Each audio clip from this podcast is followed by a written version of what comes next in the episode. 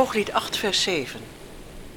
Vele wateren kunnen de liefde niet blussen en de rivieren spoelen haar niet weg. U luistert naar Verbonden voor het Leven Radio. Een eenvoudige bijbelstudie over het huwelijk, zoals God het bedoeld heeft. Samenstelling en presentatie Willem en Helen Lingeman.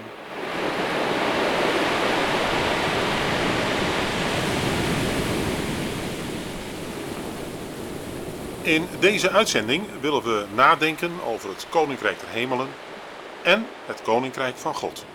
Veel christenen spreken over het Koninkrijk. Ze maken daarbij doorgaans geen onderscheid tussen het Koninkrijk der Hemelen en het Koninkrijk van God.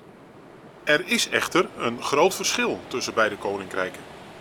En het is belangrijk om dat te kennen.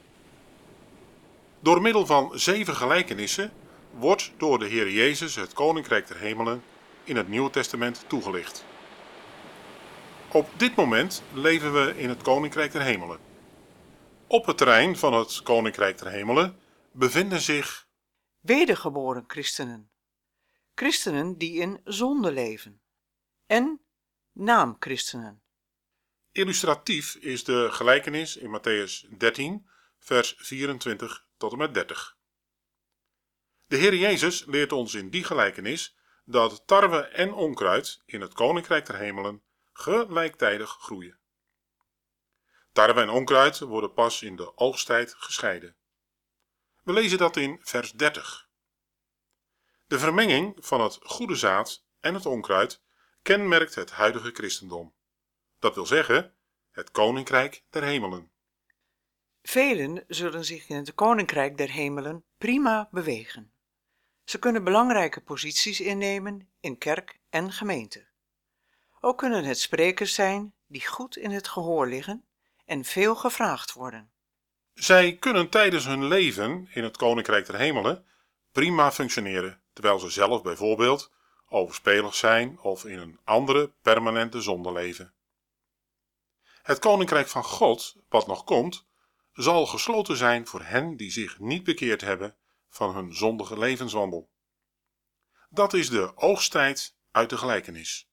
Waarom is het zo belangrijk dat onderscheid te kennen? Paulus leert ons, hij waarschuwt ons, dat bijvoorbeeld overspeligen het koninkrijk van God niet zullen binnengaan. We zullen de Bijbel, het woord van God, laten spreken. 1 Corinthiërs 6, vers 10. Dwaalt niet. Nog hoereerders, nog overspelers zullen het koninkrijk Gods beërven.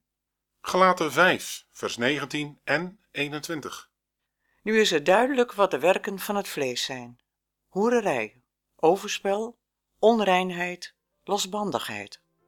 Waarvan ik u tevoren zeg, zoals ik ook tevoren heb gezegd, dat wie zulke dingen bedrijven, Gods koninkrijk niet zullen beërven. Slotconclusie is dat mensen die zich christen noemen en in een voortdurende zonde van bijvoorbeeld overspel of hoererij leven, zich moeten bekeren.